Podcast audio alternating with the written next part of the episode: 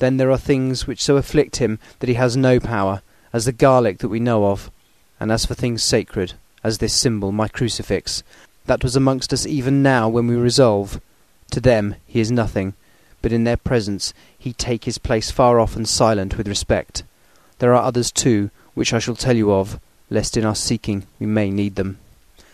The branch of wild rose on his coffin keep him that he may not move from it. A sacred bullet fired into the coffin kill him so that he be true dead. And as for the stake through him, we know already of its peace, or the cut off head that giveth rest. We have seen it with our own eyes. Thus, when we find the habitation of this man that was, we can confine him to his coffin and destroy him, if we obey what we know. But he is clever. I have asked my friend Arminius, of Budapest University, to make his record, and from all the means that are, he tell me of what he has been. He must indeed have been that Voivode Dracula, who won his name against the Turk over the great river on the very frontier of Turkeyland. If it be so, then was he no common man, for in that time and for centuries after he was spoken of as the cleverest and the most cunning, as well as the bravest of the sons of the land beyond the forest.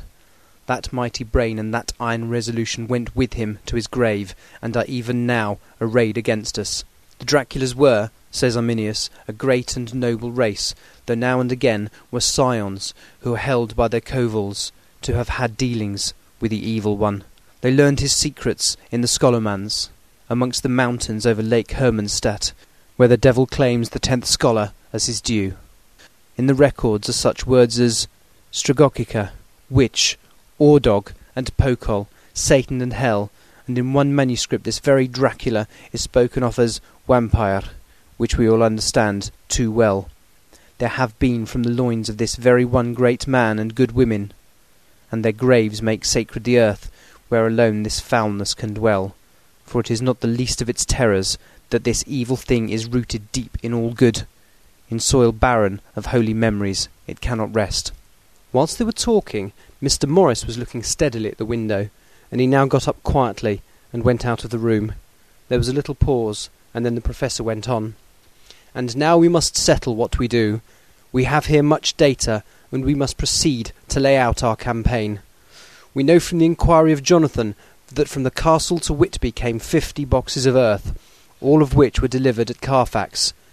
We also know that at least some of these boxes have been removed.